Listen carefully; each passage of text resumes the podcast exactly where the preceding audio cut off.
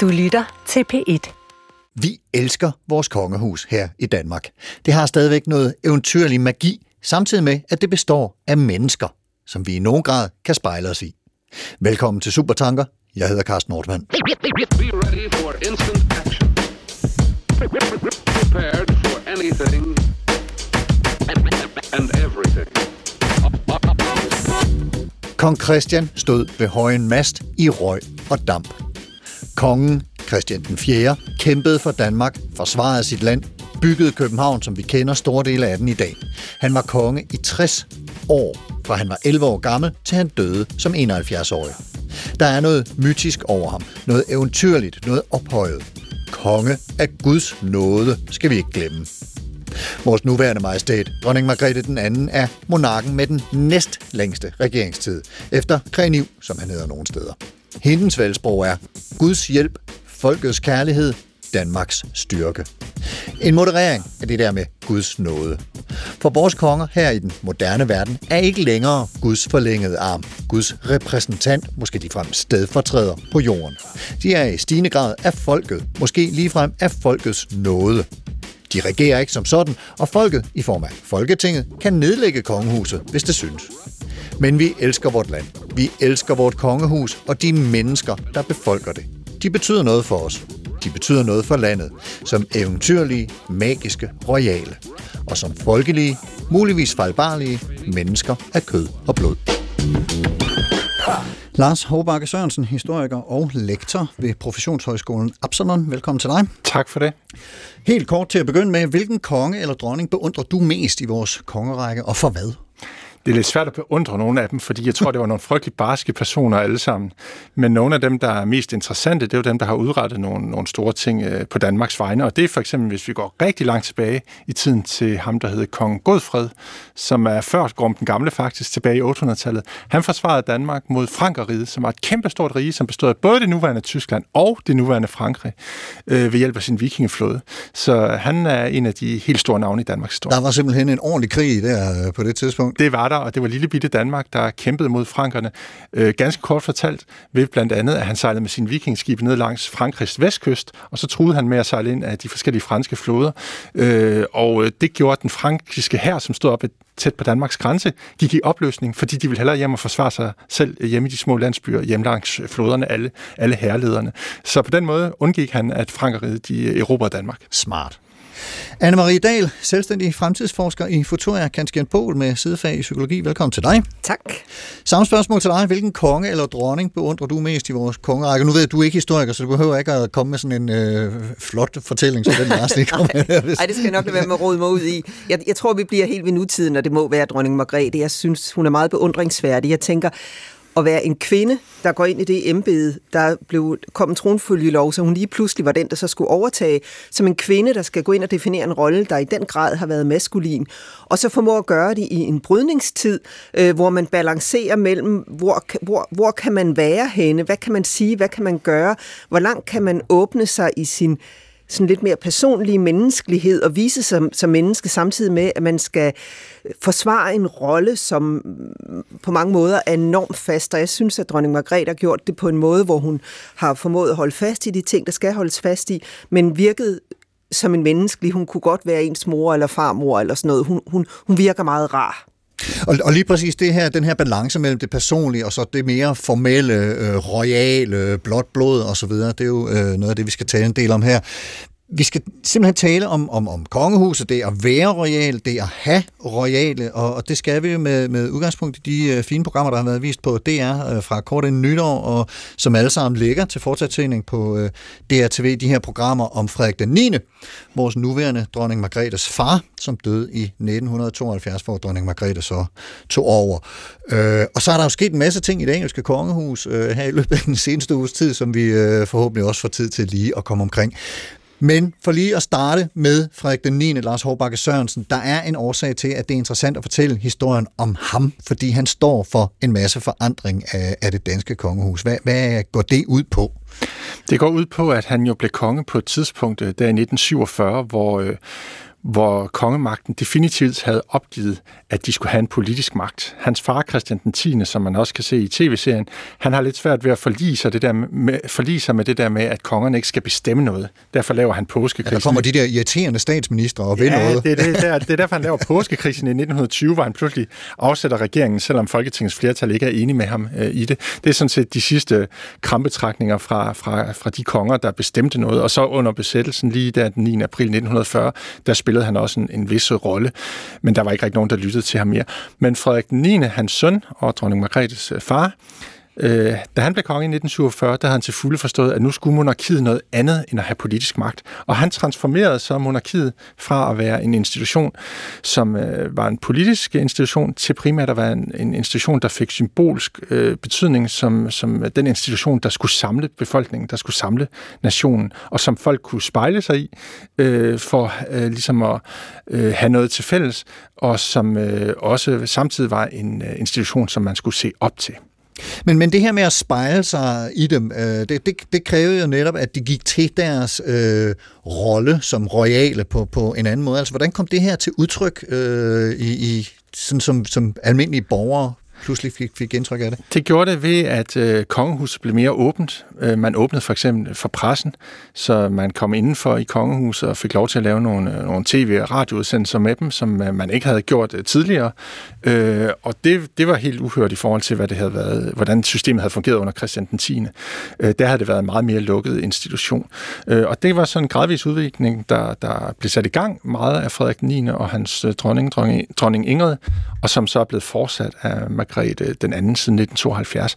Og den der gradvise modernisering, det er nok i virkeligheden en af nøglerne til at forstå, hvorfor det danske kongehus er et af de mest populære kongehuse i Europa overhovedet, ifølge meningsmålingerne, fordi man netop foretog den her folkeliggørelse af kongehuset gradvis, men uden at smide alle traditionerne bort, uden at fjerne det mystiske, eventyrlige og distancen til befolkningen helt. Der, der er en ret skøn scene i, øh, i et af de her Frederik 9. programmer, hvor der sidder en radioreporter og interviewer kongefamilien, mens de drikker te, og den unge prinsesse Margrethe har benene oppe i sofaen, og det bliver hun så spurgt til, øh, og, og det bliver der selvfølgelig kommenteret på både af hende selv og hendes forældre. Ja, og det er netop sådan meget typisk, at det er udtryk for den tid, man lever i på det tidspunkt, hvor man, hvor man begynder at øh, også vise de kongelige som mennesker bag facaden. Øh, men øh, selvfølgelig med meget store begrænsninger i forhold til, hvad man gør i dag, for eksempel. Øh, selve tv-serien, øh, øh, som kører på, på DR i øjeblikket, hvor dronning Margrethe er inde og fortæller om sin familie og en hel masse personlige historier, hun deler ud af til os alle sammen, det ville man aldrig have set Frederik 9. gøre øh, der, gjorde, der gik grænsen for, for ham. Altså, pressen kom væsentligt tættere på øh, end under Christian den 10., men slet ikke så tæt på, som dronning Margrethe så har udviklet det til i dag. Men, men er der nogle, så nogle, nogle formuleringer af, øh, hvad det så er for en rolle, kongehuset spiller i dag? Fordi det har tydeligvis udviklet sig fra Christian den 10. over Frederik den 9. og så til dronning Margrethe den 2. og muligvis kommer der også til det med Frederik den 10. Det øh, kommer vi til om et øjeblik. Men altså, jeg ved ikke, om, om man som kongehus har en såkaldt forretningsorden, eller et eller andet, nu tillader vi sådan og sådan, og nu tillader vi sådan og sådan, eller er det mere sådan per gefyl, eller hvad, hvad? Det er det jo i meget høj grad. Det er jo sådan per gefyl, fordi der er ikke sådan et eller andet slogan, eller en eller anden, en eller anden uh, samlet strategi på den måde. Det er selvfølgelig noget strategi, og de har jo også en kommunikationsafdeling i, i kongehuset i dag, hvad man jo ikke havde under Frederik 9. Altså, det er jo sådan en nyere fænomen. Så selvfølgelig er der en masse strategi, men det er også noget med, at man følger samfundsudviklingen og prøver at tilpasse sig til det, og tilpasse sig efter, hvad befolkningen efterspørger, og, og hvad befolkningen forventer af et kongehus. Derfor kan man jo se, at de samtidig reagerer direkte også på, hvis der er nogle meningsmålinger, der siger noget om, hvad befolkningen øh, mener. For eksempel tilbage i maj 2016, der blev det jo meldt ud, at det kun var øh, Christian af dronning Margrethes børnebørn, der skulle have apanage. Øhm, og det er jo det, som vi ser i andre lande nu også, at de følger efter, inspireret af det danske eksempel, det her med, at man, øh, man øh, sådan, øh, skriver nogen mere eller mindre ud af kongehuset. Og det gjorde man jo ikke, fordi det var en helt tilfældig handling der i 2016. Det var fordi, der var begyndt at være nogle diskussioner om apanagen, om befolkningen nu synes, at de betalte for meget til kongehuset i forhold til, hvor mange af dets medlemmer, der rent faktisk lavede noget for pengene og alle de her forskellige ting. Og derfor så reagerede man på det ved at forsøge at være proaktiv og, og sige, jamen altså, det er meningen, øh, at det kun er Christian, der skal have apanage i fremtiden. Og apanage, bare skulle der sidde enkelte, som ikke lige er klar over, hvad det ord det Jamen, det er jo de det, er den, det er de kongelige løn fra staten. Det er simpelthen den ja. løn, de får, ja. Kan man sige noget om, øh, hvilke ændringer så øh, vi måske kan, kan komme til at se fra øh, Margrethe den anden og så til øh, Frederik 10. Her bevæger vi os ind på øh, dit felt, Anne-Marie ja. Dahl, sådan lidt, lidt fremtids øh, krystalkugle måske, men, men øh, ja, hvad, hvad? Jeg synes, det bliver utrolig spændende at se. Der er sådan ordsprog, jeg ved ikke, hvor det stammer fra, der hedder, den, der gifter sig med tidsånden, bliver hurtigt enke. øh, og, og man kan sige, hvor, hvor langt kan man gå? Hvor, hvor, hvor, hvor kan kongehuset stå i fremtiden, øh, hvis det skal optage den, vi lever i sådan individuel, mediebaseret, sociale medier. Man skal gøre sig til på mange platforme for at blive set og åbne op med sit privatliv, altså alle de her grimme morgenboller, vi har set på Facebook i de sidste 10 år. Ikke? Hvor langt kan man åbne ind til privaten, og samtidig så bevare det særlige kongelige, det mystiske, så ikke ryge over i at blive en eller anden øh, hyped reality-stjerne. Det, øh, det rum, tror jeg, at vores kommende konge skal kunne navigere i, og jeg er spændt på, hvor rammerne ligger. Øh, der var et indslag med nede fra Schweiz, hvor, øh, hvor øh, kongefamilien er nede i øjeblikket, den unge kongefamilie, hvor Isabella hun bliver interviewet, og så siger hun et eller andet med mig og Christian sådan som mine børn også kunne have sagt det, og, og jeg er så for den generation, hvor at vide, det hedder ikke mig og Christian, det hedder Christian og jeg. Og det troede jeg, det hed i øh, royale kredse, det her lidt, lidt sådan traditionelle danske sprog, og jeg tænkte, det var da det var enormt sødt og dejligt, og hun er da en skøn lille pige, og samtidig tænker man, hvor går grænsen til, at, at, at hvor, hvor kan sproget i sig selv bare gå hen? Hvor er rammen for, hvad man kan, hvis man stadigvæk skal være noget særligt? Og det tror jeg, at Frederik og den unge familie, det er det, de kommer til. Eller unge familie, nu er han jo også ved at være lidt op i årene, men, men næste generation kommer til at stå med det der skift, hvor jeg tænker, at de vil åbne mere op, men samtidig hele tiden være i tvivl om, hvor langt kan man balancere til at være en af os. Jeg, jeg, jeg tænker på, øh, at, at, at, at netop sådan en, en vending som mig og Christian, som du refererer der, kan muligvis have noget at gøre med, at øh, øh, kronprins Frederik og, og kronprinsesse Marys børn er sat i en almindelig folkeskole, sådan som jeg har forstået det, og ikke får privat undervisning på Amalienborg, som lærer dem og indskærper dem, at det hedder Christian og jeg på en anden måde, end måske en almindelig folkeskolelærer har overskud til. Hvor, hvor meget, altså, jeg går ud fra så, at kronprins Frederik og hans kone også skal gå på forældreintra og, og aflære. Ja, det er klart, det, det på den måde, så bliver ja. de en del. Og det ligger også i vores tidsånd. Jeg ja. tror, hvis, hvis det royale holder sig for langt for tidsånden, så bliver det et eller andet tvivlsomt. Kan vi bruge det til noget?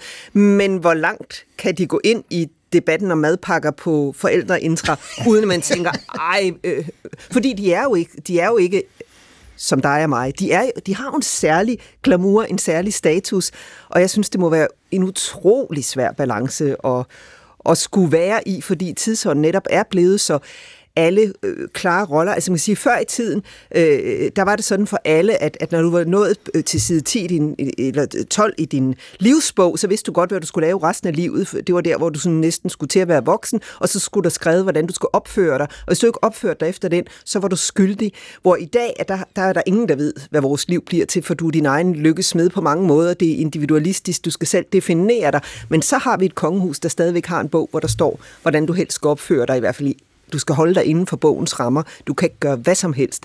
Og det er det, den kommende konge og hans børn, de kommer til at stå i. Men, men det, som, øh, det, som øh, vi jo har at holde os til også, det er jo også erfaringerne fra andre europæiske kongehuse. Og det er jo rigtig interessant, fordi der kan man jo netop se i forhold til den der diskussion med, hvor langt kan man gå eller ikke øh, gå i forhold til modernisering. Der kan vi jo se, at øh, de steder, hvor man er gået for langt og blevet for moderne, er blevet alt for meget ligesom almindelige mennesker, øh, der, der daler populariteten i meningsmålingerne. Det er sådan et land som Norge for eksempel, hvor man en overgang efter befolkningens mening var gået for langt med at blive almindelige da kronprins øh, Håkon øh, forlod sig og senere giftede sig med, med Mette Marit, som jo var enlig mor. Øh, der, er der, en befolkning, der har man i den norske befolkning, eller havde man i den norske befolkning, en forventning om, at de kongelige skulle holde mere fast i de traditionelle familiemønstre. Og der kunne man se, at populariteten dalede i de år, hvor, hvor det var aktuelt, da man diskuterede det her nye ægteskab mellem, mellem de to, sådan så sted igen senere hen. Øh, og et andet eksempel i den modsatte grøft, hvor man er for konservativ og ikke er gået langt nok, det var jo netop Storbritannien tilbage i 90'erne med, med prinsesse Dianas død i 1997, hvor dronning Elisabeth var rigtig, rigtig længere om at ville gå ud og kommentere på det her, for det synes hun var, var noget, hun skulle være holdt, højt hævet over at, at kommentere på på, på hvordan prinsesse Diana havde, havde været som, som menneske. Øh, og der synes britterne, at de var for konservative, for anderledes end resten af samfundet, og det blev så straffet i meningsmålingerne. Også der kan man se den der kontante afregning i meningsmålingerne fra befolkningen, afhængig af, hvordan de kongelige opfører sig i forhold til, hvor går grænsen for moderniseringen og, og det modsatte. Og lige præcis det her, det kommer vi til at folde meget mere ud om et øjeblik.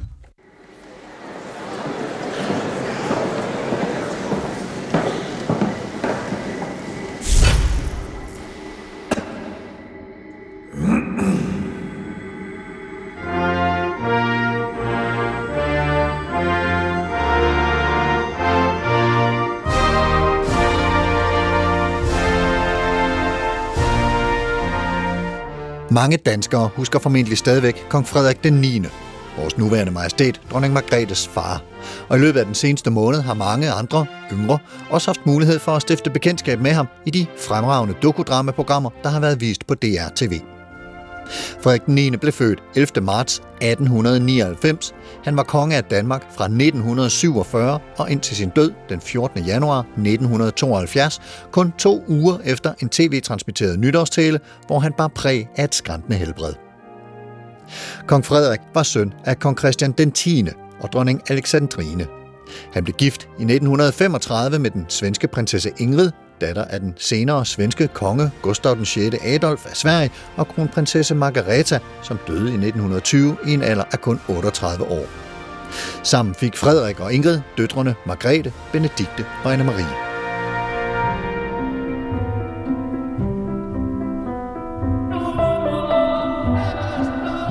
I sin ungdom tilbragte kronprins Frederik en årrække på havet som en del af søværnet og opnåede rang af kontraadmiral.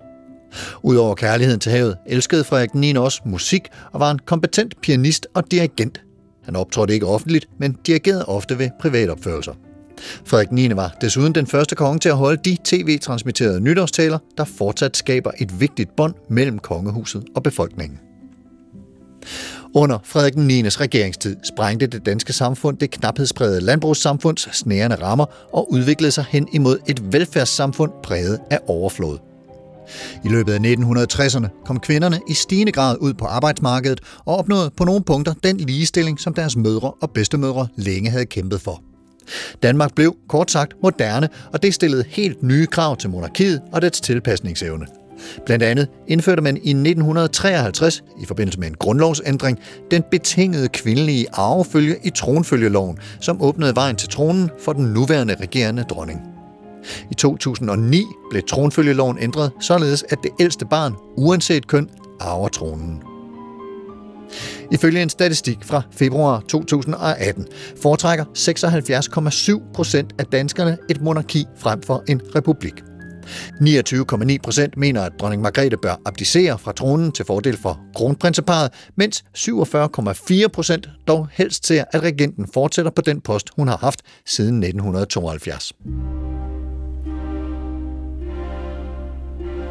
Medlemmerne af kongehuset har i høj grad haft deres karriere lagt frem for sig siden fødslen.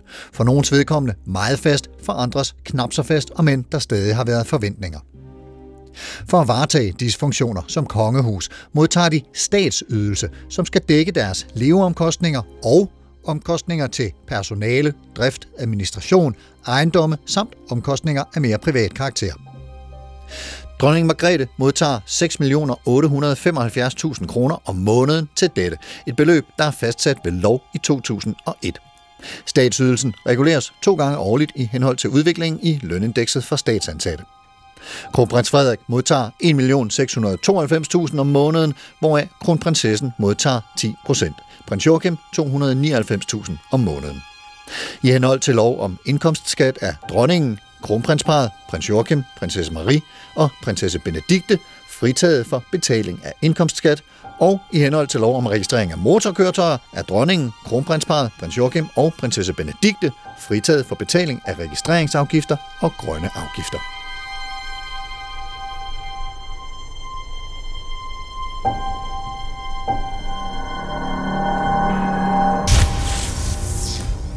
Det lyder jo af en, af en øh, skrækkelig masse penge, de øh, modtager vores royale, men, men i, i betragtning af, hvad de øh, skal gå til, så regner jeg med, at det ikke er det vilde, Lars Håbak Sørensen.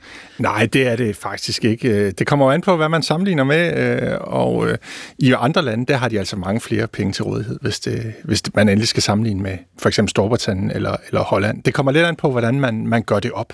Dem, der er øh, dem, der tæller aller, allermest med, når de gør det op, de når som regel frem til, at inklusiv sikkerhed og så videre og så videre fra, fra efterretningstjenester og så videre, så har man øh, så har man en udgift øh, til de kongelige i Danmark øh, om året på cirka 400 øh, millioner kroner, øh, 0,4 milliard. Og det kan man jo diskutere, om det er et stort eller lille beløb. Det kommer an på, hvordan man ser på, på institutionen. Det er der givetvis nogle regne mennesker, som øh, har, har gjort op i forhold til, hvad de øh, bibringer af indtægter og, og goodwill og pu- publicity osv. Ja, og det der er jo problemet med den diskussion er, at det er jo altid svært at, at gøre op øh, indtægtssiden, Ja. som man har ud af, have, ud af at have et kongehus. Man kan sagtens sige, hvad udgifterne er til det, men hvor meget betyder det, at vi har en dronning i stedet for en præsident, for hvor meget reklame Danmark får ud omkring i udlandet, og dermed hvor mange varer vi for eksempel kan sælge. Mm. Øh, det er jo meget, meget svært at gøre op. Det kan man jo ikke. Og det øh, berører måske lige øh, en, en lille smule det begreb, som du øh, bragte lidt på banen for et øjeblik siden, øh, Anne-Marie Dahl, nemlig øh, reality-stjerner. Ja. Og nu havde vi, øh, nu havde vi øh, Lars Hårbakke Sørensens, øh, hvad skal man sige, øh, udlægning af, hvad der øh, skete i øh, det norske kongehus, som måske blev en anelse for folkeligt, mm. da, da kronprinsen eller prinsen giftede sig med en, øh, en fraskilt enlig mor. Er ikke Øh, fraskilt, men enlig mor. Enlig mor, dog. Ja. ja, okay. øh, og, og, øh, og i den modsatte gruft, øh, englænderne, hvor, hvor dronning Elisabeth simpelthen var for sent til at reagere på nogle ting, som folket egentlig gerne ville have hørt en reaktion på. Hvad er din vurdering, øh, Anne-Marie Dahl, af hvordan man holder balancen mellem at have hvad skal man sige, det her magiske, eventyrlige, ophøjede, blåt blod derudaf, øh, og så det folkelige og imødekommende? Ja, det er jo, altså hvis jeg havde en opskrift, så, så var jeg godt nok dygtig, men, men det jeg tænker, den der attraktion ved kongehuset, det balancerer mellem individualitet og rolle. Fordi før i tiden, så var der en rolle, der var skrevet, hvordan du skulle opføre dig nærmest, hvordan du skulle gøre, eller i hvert fald, der var nogle normer, der var nogle regler, en fornemmelse af, hvad kongehuset var.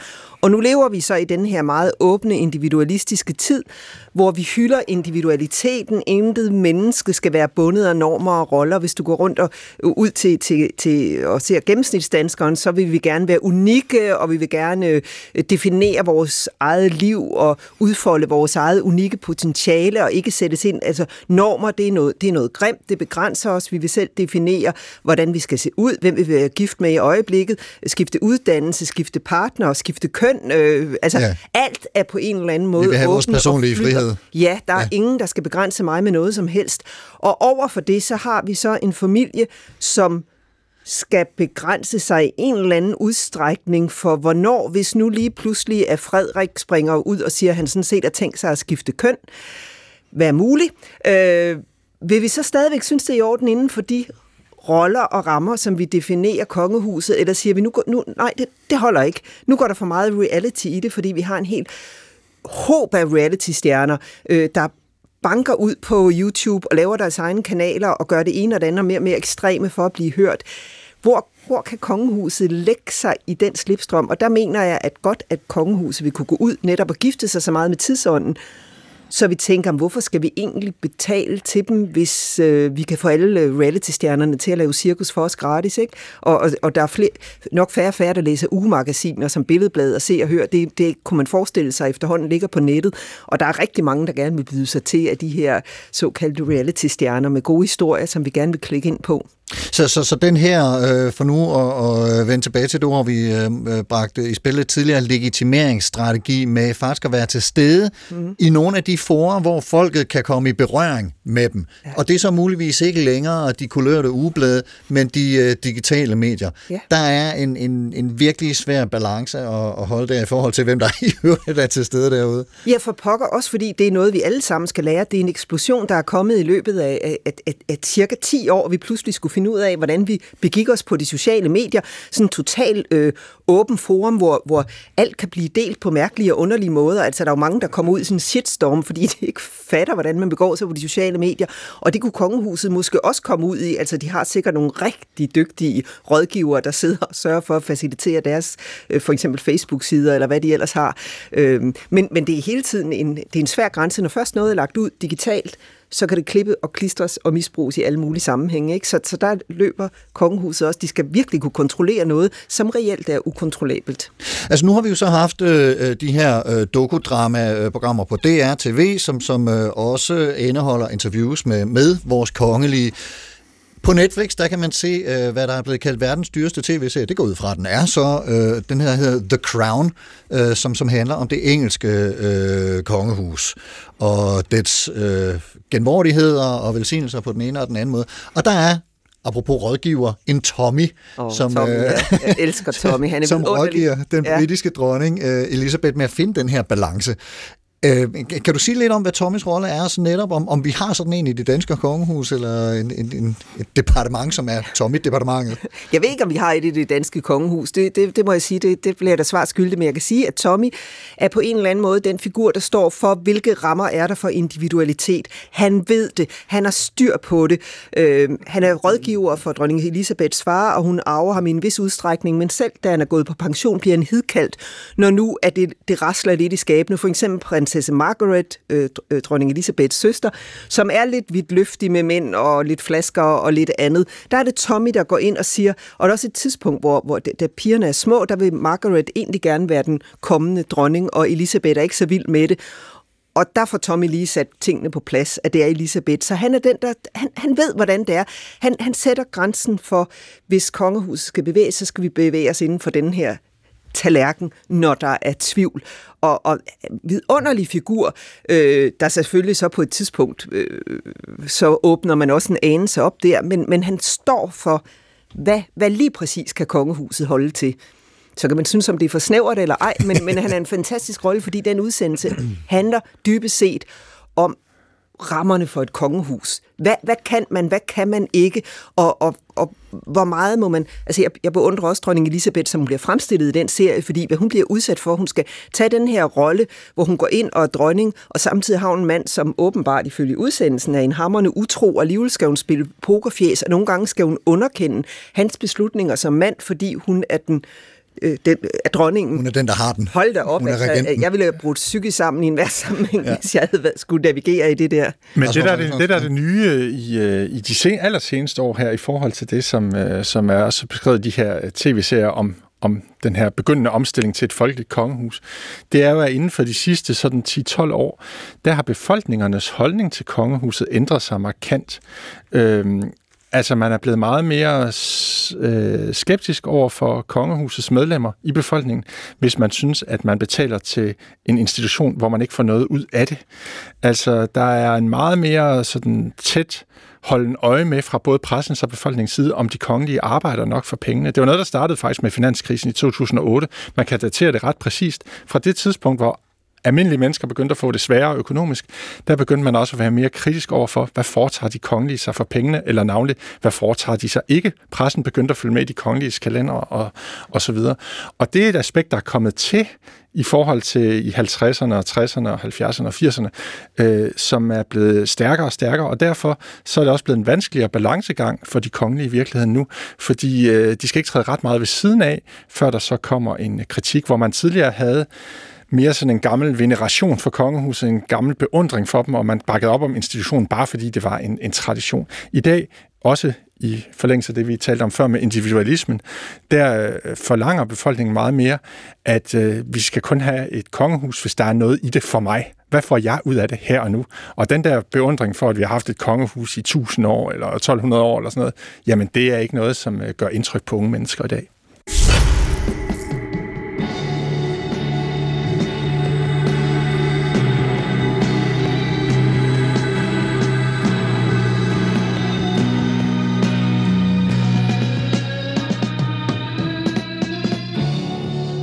Hvorfor har vi monarki i Danmark? Det har vi, fordi det står i grundloven. Og grundloven er vigtig, derfor er monarkiet vigtigt.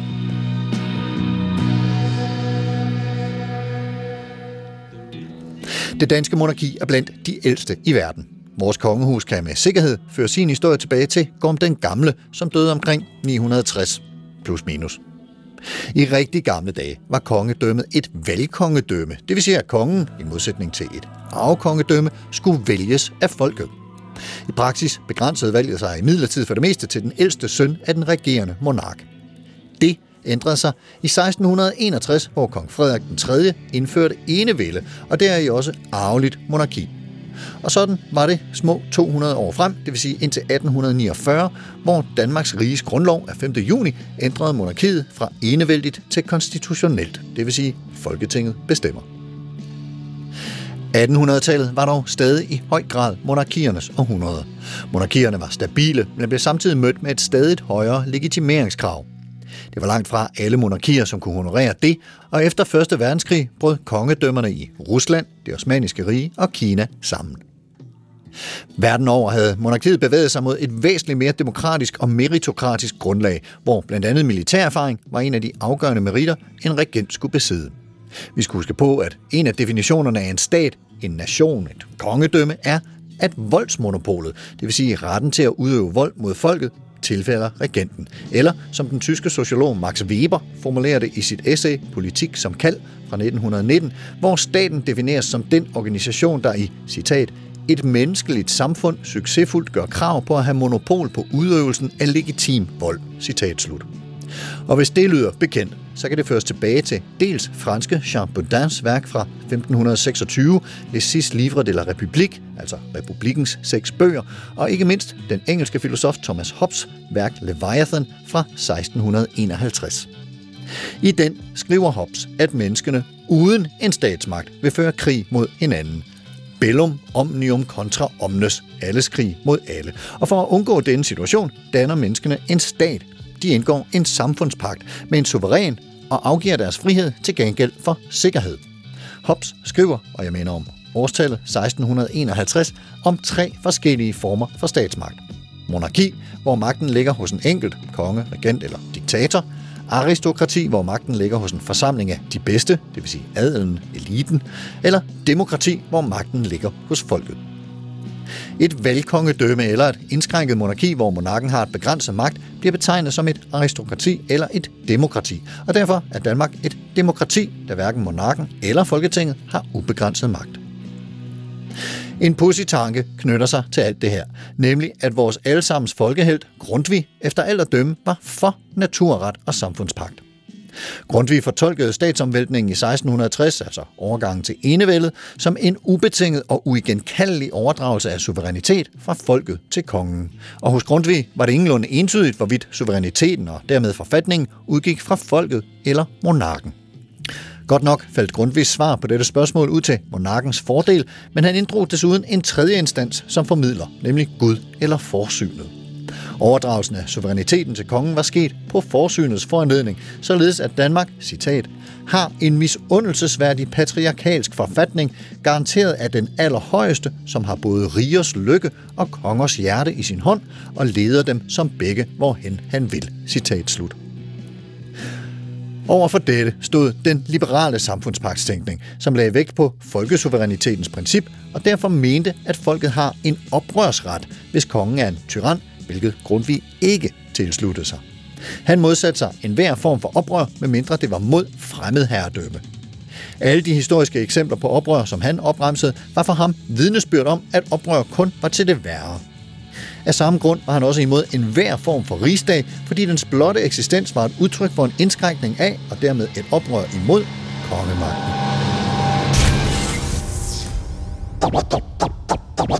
Would you mind saying that again?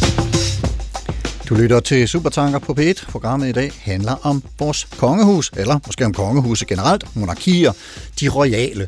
DR har netop vist og viser fortsat på øh, DRTV-serien om kong Frederik den 9. og om, hvordan han moderniserede det danske kongehus og var udslagsgivende for den form for statsoverhoved, vi kender i dag. Jeg har øh, besøg i studiet af Lars Håbakke Sørensen, som er historiker, og af Anne-Marie Dahl, som er fremtidsforsker. Mulighed for et blik tilbage og et blik frem, kunne man sige. Og, og øh, Anne-Marie Dahl, øh, hvis, hvis vi skal prøve at øh, lave en vurdering af, hvilken overordnet betydning kongehuset har for os som folk, og, og for den sags skyld også som individer i dag. Hvordan øh, vil den så se ud i din optik? Jeg tror, det ord, jeg vil putte på, det er statsoverhoved, hvis vi endelig skal samle det i et eller andet begreb.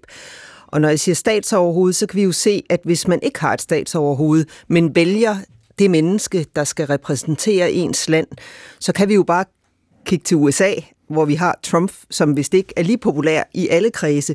Og det er så ham, der skal repræsentere USA, for han er demokratisk valgt.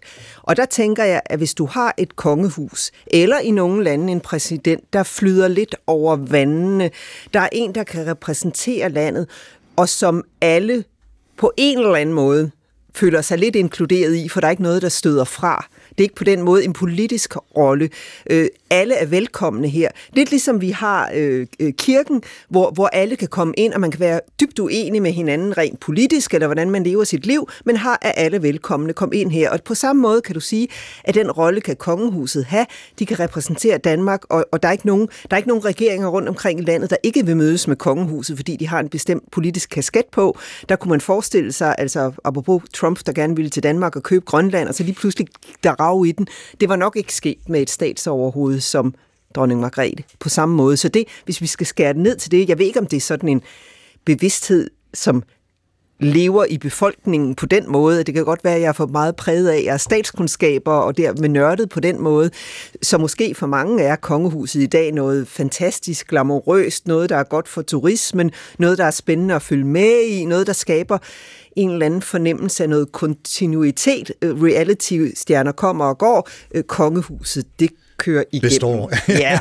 men, men kritikere vil jo muligvis kalde det en, en, en meget, meget dyr, apropos vores samtale om apanage tidligere, en meget, meget dyr øh, kransekagefigur uden politisk indflydelse. Altså noget af det, der har slået mig i forberedelsen til det her program, det er, hvor, hvor ofte øh, dronning Margrethe og, og andre før hende bliver omtalt som regenten. Og, og de regerer jo, øh, i hvert fald siden øh, Frederik 9. ikke noget særligt, øh, Lars Håbak Sørensen. Altså, hvad er det for en rolle øh, for dig at se, de spiller, øh, ud over det her, øh, hvad skal man sige, publicity-mæssige, hvis vi skal tage de kritiske briller på? Ja, men de spiller en stor rolle sige, øh, som, øh, som samlingspunkt, nationalt samlingspunkt. Og der skal man jo tænke på, at vi i dag har et samfund, der på mange måder er meget opsplittet. Vi har et øh, mere og mere multikulturelt samfund med folk med alle mulige forskellige øh, baggrunde, øh, kulturelt og, og på anden måde. Vi har et samfund, som er meget specialiseret øh, med hensyn til arbejde, for eksempel, at vi er alle sammen øh, meget eksperter i vores øh, arbejde, men vi ved dårligt nok, hvad, de andre, hvad det er, de andre går rundt og laver. Før i tiden var det mere enkelt, der var de alle sammen bønder tilbage i 1800-tallet, stort set alle danskerne. Ikke? Og øh, i dag er der så mange øh, forskellige måder, folk lever deres liv på, at vi ikke har så meget længere måske at samles om. Øh, og der er det jo så, at øh, monarkiet er en af de ting, en af de få ting, som alle i dag, øh, om ikke går ind for, men så øh, ved, Øh, hvad er og kan samles om, og som vi har som fælles referenceramme. Vi har også et meget mere splittet mediebillede i forhold til dengang, vi kun havde én øh, tv-kanal for eksempel. Folk har altid set øh, mange forskellige udsendelser i fjernsynet, og nogen har nogen øh, ser Flow TV, øh, og nogen øh, ser ting fra nettet primært osv. Så, videre. så vi har ikke det der fælles, vi kan, vi kan forholde os til alle sammen. Men der er kongehuset jo en af de ting, en af de få ting, som vi alle sammen stadigvæk øh, kan referere til, når vi samtaler med, med vores venner og familie og naboer og folk på arbejdspladsen osv. Og det tror jeg faktisk er en af de vigtigste funktioner, som kongehuset har, at vi en gang imellem har noget fælles, vi alle sammen kan, kan, kan samles om. For eksempel, når der så også er store begivenheder i, i kongehuset. Altså der, hvor Anne-Marie Dahl for et øjeblik siden sagde, at mange af de her faktorer kommer og går, mens kongehuset består. Og Anne-Marie Dahl, du, du har introduceret øh, øh, også i, i researchen frem mod programmet her et begreb, som hedder Thrown Togetherness, ja. som, som, øh, som jeg godt kunne tænke dig, at du lige folder bare en, en lille smule ud her. Ja, Thrown Togetherness, det betyder det der med at blive kastet naturligt sammen et sted, øh, hvor alle kommer, høj som lav, som man sagde før i tiden, ikke? Mm. Øh, hvor vi øh, har sådan nogle, altså traditionelt set, så har vi haft øh, den lokale kirke, vi har haft øh, øh folkeskolen, vi har haft steder, altså øh, idrætscenteret i lokalsamfundet, steder, hvor alle kommer, og vi laver vidt forskellige ting og har vidt forskellige meninger, men her mødes vi uanset hvem vi er. Og der har vi set i, i, i de sidste, ja, siden 60'erne, en stærk individualisering, hvor jeg vil gerne bestemme, hvor jeg skal komme hen, fordi jeg er særlig, jeg er unik, jeg vil definere mit eget liv. Hvis jeg ikke er tilfreds med folkeskolen, så hiver jeg mit barn ud på, ikke bare på en privatskole, men på en musisk kreativ eller en idræts, altså hvor man selv definerer tingene. Øhm, man skræddersyr sin egen unikke platform for liv, øh, og som, som Lars også siger, med, man er på forskellige platforme i medierne og sådan noget. Så de der steder, hvor vi mødes, og, og der opstår sådan et lokalsamfund eller et nærvær blandt mennesker af forskellige karakter, dem er der færre af en individualiseret tid, fordi vi vælger dem fra, vi ikke gider lege med. Så, så hele det der, som rigtig mange politikere i virkeligheden taler om ofte med, at vi skal have brug, vi har brug for sammenhængskraft ja, i landet ja. og, og fællesskab osv. osv. Der er kongehuset måske i virkeligheden en af de elementer, vi kan, kan samles om, som er ja, med til at skabe det. Ja, øh, Sociologen Bagman, han har sådan en fantastisk begreb, han kalder øh, for, for knagefællesskaber. Og det handler om, at vi, øh, vi lever de her individualistiske liv, hvor vi kan vælge på alle hylder, og det er jo fedt og lækkert, men sagen er bare, at nogle gange kan man godt komme til at føle, kan vide, om jeg falder udenfor, føle sig lidt ensom. Der er ikke et naturligt sted, jeg kan komme, uanset om jeg er fed, dum, grim, eller hvem pokker jeg er. Lidt som man kunne engang, hvor man levede i stammesamfund, hvor alle var med, bare fordi de var en del af samfundet. Og der kan, så taler han om de her knager, du kan knægte dig på, hvor det for eksempel kan være, så tager vi alle sammen på Roskilde Festival, vi har en Facebook-gruppe før, øh, vi, vi, vi, vi taler under, og så deler vi billeder bagefter, og så var vi en del af den knage, og så er der en anden knage, så er jeg med en løbeklub for en tid, fordi vi har behov for nogle fællesskaber, hvor vi ikke individuelt skal melde ind som de særlige unikke være, for det er benhårdt at skulle øh, være det der shine hver eneste dag. Og der kan man sige, at kongehuset er måske også, hvis man skal tage bagmand, så sige en form for bestandig knaser. Der kan vi alle sammen hænge os på, øh, uanset hvad vi i øvrigt mener om hinanden. Mm. Nu nævnte jeg så øh, i det her båndet og øh, indslag for et øjeblik siden øh, øh, Thomas Hobbes og, og øh, tre forfatningsformer, som han skrev om, øh, nemlig den monarkiske, den aristokratiske og den demokratiske.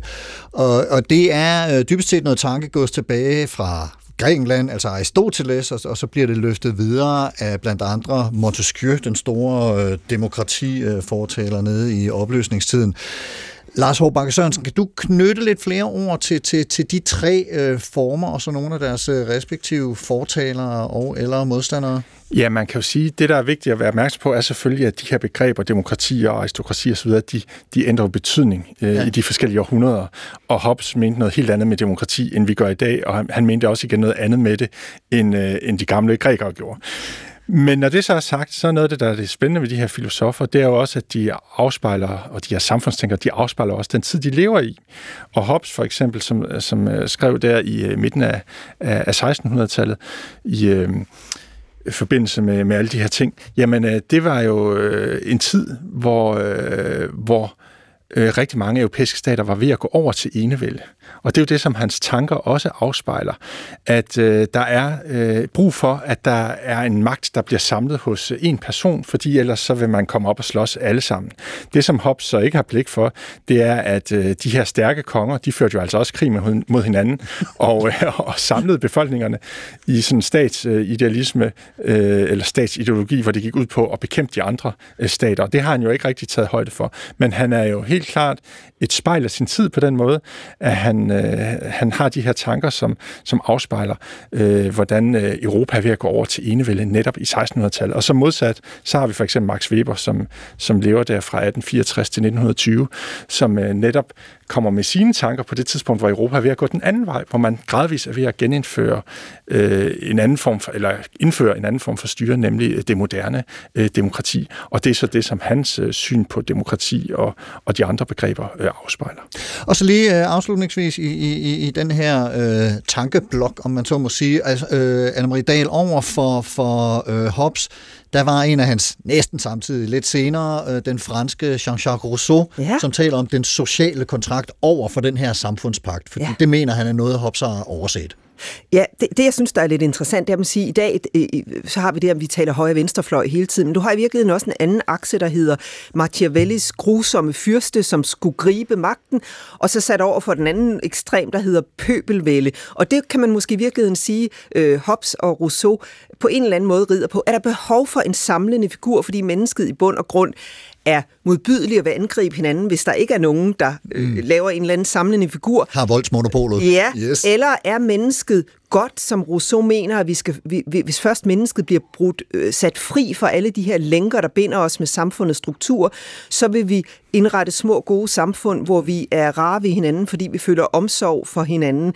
Og det står lidt over for hinanden. Hvilket menneskesyn tror man egentlig, der vil indrette det bedste samfund? For man kan godt sige, hvis vi i dag siger, at nu har vi meget den her individualistiske, og vi skal hver især bestemme, men det, det, det vi kalder byråkratiet, kan man jo også sige, har en beskyttende kraft i forhold til mindretallet, eller for at fordele goderne dog efter nogle regler, hvis du giver det hele fuldstændig fri i et eller andet totalt basisdemokrati, så kunne det jo være dem, der har den længste uddannelse og de stærkeste stemmer, der kommer til at dominere. Så den der, øh, hvor, hvor, hvor ligger samfundet bedst? Altså når man er statskundskaber, beskæftiger man sig med det gode samfund. Hvad er det gode samfund? Og det er det, filosofer og politologer slås om. Og det interesserer mig meget, for jeg er selv meget i tvivl om, hvor tingene egentlig ligger bedst. Men jeg mener stadigvæk, det er relevant i dag, og mange øh, af de sådan tid, senere politologer og sociologer beskæftiger sig også med det her, at vi måske i dag har så frit flydende et samfund, hvor du ikke er sikker på noget som helst, og hvis der så ikke er nogen fælles regler, der beskytter noget, så ved vi jo godt, at det er de stærkeste, der overlever.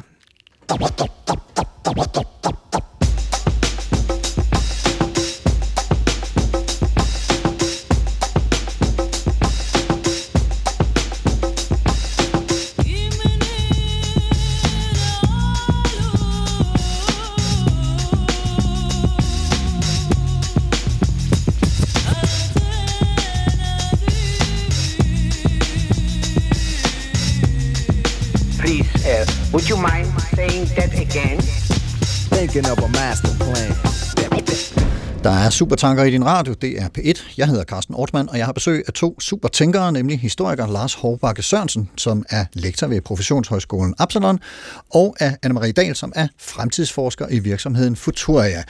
Øh, Anne-Marie Dahl er kendt pol og psykologuddannet, så det er ikke ren krystalkugle det hele. Jeg synes, øh, vi skal lige bruge et par minutter her hen mod slutningen på at øh, tale om, hvad der er sket i England øh, i den øh, seneste uge eller halvanden, øh, er det vist efterhånden. Og noget om, hvor demon peger hen, også i forhold til, hvad der kan ske i forhold til det danske kongehus. Altså prøver netop at tage en eller anden form for fremtidsperspektiv. Men Lars Hårbakke Sørensen, hvis, hvis du vil prøve at gøre rede for, øh, for dem, som ikke er fuldstændig up-to-date med øh, Mexit, eller Megansit, som det vist bliver kaldt i øh, folkemunde. Hvad, hvad, hvad er det, der er på spil lige der, og hvad betyder det for det engelske kongehus? Det er, at øh, den yngste af prins Charles' øh, sønner, prins øh, Harry og hans øh, hustru, øh, Meghan, øh, hertuginde Meghan, som, Som er hedder. filmskuespiller. Ja, som er amerikansk filmskuespiller oprindeligt, men jo nu er blevet gift ind i det britiske kongehus, at de har sagt, øh, at de ville, eller de sagde øh, for få dage siden, at de ville øh, trække sig tilbage, træde skridt tilbage, og ikke være så aktive øh, centrale medlemmer af kongehuset længere.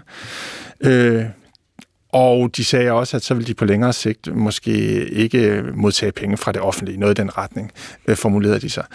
Øh, og det førte så til et krisemøde øh, med dronning Elisabeth, og prins Charles og prins William, som... Øh, Storebror, som er ja, tronarving. Yes, Ja. som øh, førte til, at øh, der blev udsendt en erklæring om, at øh, nu ville de træde helt ud af det nærmest, og de ville også blive frataget øh, deres øh, øh, titulaturer, man skal ikke længere kalde dem deres kongelige højheder, og at de også ville frasige sig apanagen her med virkning fra foråret 2020 allerede. Det var nok ikke lige det, de havde forestillet sig, men det var det, der blev enden på det. Og det, som det afspejler, det er jo netop den der konflikt, som vi har været inde på flere gange i forbindelse med den her udsendelse, øh, mellem hvor meget kan de tillade sig at, og ikke tillade sig, øh, når de er en del af et kongehus, hvor meget kan de tillade sig at tage hensyn til deres egne individuelle ønsker. Og der har dronning Elisabeth, som jo nok har dikteret den her endegyldige løsning på det, øh, hun har så ment, at øh, pligt og økonomi skulle følges ad at hvis de ville have apanage, så skulle de også stadigvæk arbejde aktivt for kongehuset. Øh, og modsat, hvis de ønskede at trække sig tilbage og trække sig ud af det meste af det, jamen så skulle de heller ikke have de her De knæme også have lov til det. ja, så skulle de have lov til det, men så skulle de bare ikke have, have pengene. Og det er jo meget godt læst af dronning Elisabeth i forhold til øh, at læse folkestemningen, fordi det er jo netop det, meningsmålingerne viser, at det er det, folk går meget op i i dag, både i Storbritannien og i Danmark, og i alle de andre europæiske kongehus, det er, at man vil godt have et kongehus, og de øh, kongelige må også selv bestemme, om de vil være en del af det eller ej, men hvis de ikke vil være en del af det, så vil man heller ikke betale til dem. Anne-Marie Dahl, som fremtidsforsker, når du ser på, hvad der sker i England, øh, peger det så i nogen retning i forhold til, hvad der kan komme til at ske i, øh, i Danmark? Og, og nogle af dem, altså prins Joachim er jo flyttet til Frankrig og mm-hmm. har måske også i nogen grad meldt sig ud, har haft et tv-værtskab her på det seneste, og Billedbladet, Danmarks Royale Ugeblad, har jo skrevet rigtig meget om interne skærmysler og den slags ting. Hvad, hvad, hvad peger det her på for dig at se? i forhold til Jeg tror det? at det er rigtigt, der er lidt den der med, enten er du inde, eller også er du ude. Ikke? Du må stå fuldt ind i det, fordi det er den der balance mellem øh, pligt og individualitet, og der bliver du nødt til at finde ud af, hvor du vil lægge dig, for der ligger noget pligt, hvis du skal have nogle penge og have den rolle, så følger der også nogle pligter med, og hvis din individualitet er vigtig, og det liv, du gerne selv vil leve, som kan være fuldt forståeligt, men så følger der så noget med, så, så må du klare dig selv. Det, det tror jeg ligger mere i tiden, end, end det gjorde før. Og man så kan spørge, om øh, øh, kronprins Frederik så kunne finde på at sige, ah, men det gider jeg ligesom ikke. Øh, altså, nu har jeg arbejdet i landbrugskredse, ikke? Og, og den der søn, der sætter slægtskoven gennem syv generationer, ikke? det er altså en svær rolle at gå ind og tage. Øh, vil man være den, der, der kapper båndet på grund af sin egen individualitet? Når jeg ser ind i fremtiden, så tænker jeg, at der kan være forskellige scenarier, det kan jeg bedst lide, fordi så får jeg ikke sagt noget bestemt, og jeg er ikke så klog, jeg ved ikke, hvordan fremtiden bliver. Men man kunne sige, altså, det ene scenarie kan være, at det er verdens ældste kongehus. Øh, Vi har haft det i mange år.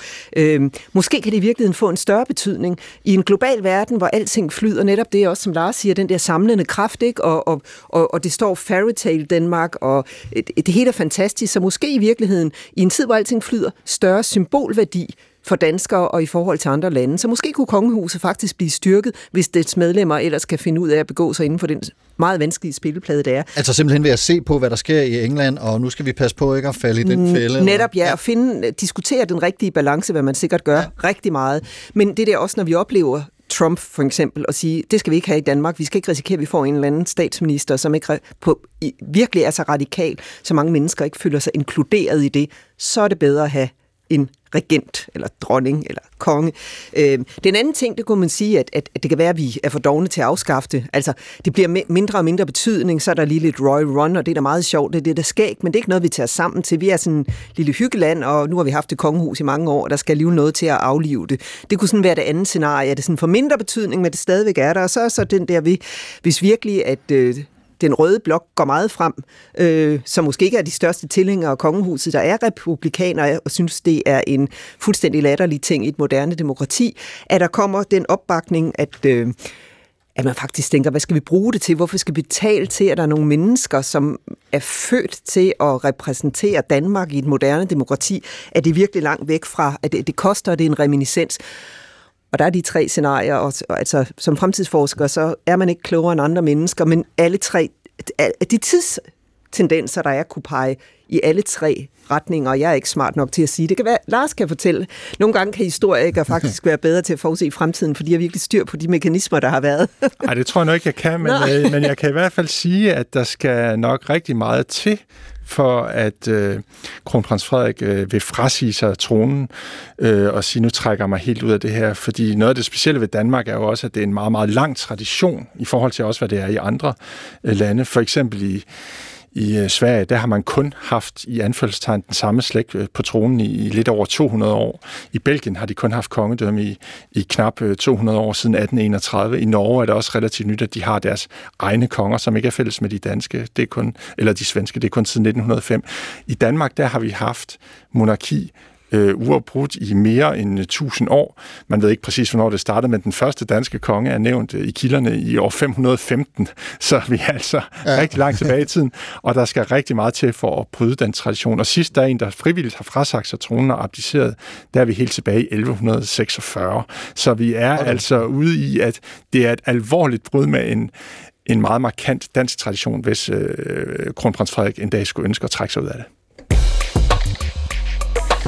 Supertanker på P1, Anne-Marie Dahl, Lars Hårbakke Sørensen og Carsten Ortmann. Og hvis man nu sidder og har lyttet til den her udsendelse og tænker, det der, det vil jeg egentlig gerne vide lidt mere om, så kan vi lige meget hurtigt nå et par anbefalinger til, hvor man kan gå hen og finde input til det. Bøger, film, radioprogrammer, hvad har vi? Anne-Marie Dahl, kort Se The Crown. Den, øh, har, Jeg tænder lige for din mikrofon. Ja, det var en god idé. Ja. er jeg på nu? Det er du, ja. Godt. Se The Crown, den har netop det der skisme mellem øh, individualitet og, og rollen, og derudover så læse en hel masse sociologibøger om senmodernitet, men det, er- det er jo en længere proces. The Crown vil jeg anbefale. The Crown, og der kan vi jo så kaste øh, udsendelsen om Frederik 9. ind, synes jeg. Med. Også det, lige præcis, ja. Lars Håbakke Ja, jeg vil også sige det samme. Fortsæt med at, at se udsendelsen om Frederik 9. Hvis ikke man allerede har gjort det, så gå ind og se den, for den er virkelig, øh, virkelig god. Og så øh, er der jo mange bøger, man kunne anbefale, men for eksempel Jes Fabricius' øh, bog om det glücksborgske kongehus øh, kunne være en god indgang til, til den nyere del af, af fortællingen om kongehuset. Jes Fabricius, som vi faktisk også møder en del i øh, omtale Ja, øh, til præcis. programmer. Yes.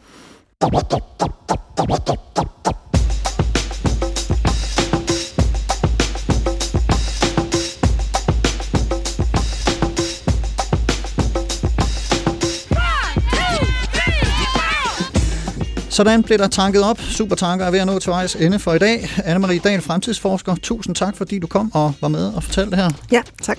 Og Lars Håbak Sørensen, historiker, øh, og, øh, ja, historiker, mange tusind tak, fordi du også kom og bidrog. og som sædvanligt, stor tak til dig, kære lytter, for at lytte med. Husk, at hvis du kan lide, hvad du hører, så del det med alle dine venner og slægtninge, det vil altså royale, adelige og mere jævne.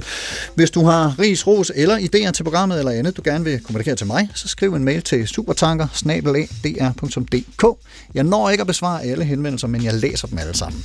Programmet i dag var tilrettelagt af mig. Jeg hedder Carsten Ortmann. Mette Willumsen er redaktør. Dennis Kravlund er ansvarlig redaktionschef. Ha' en rigtig god uge og på genhør.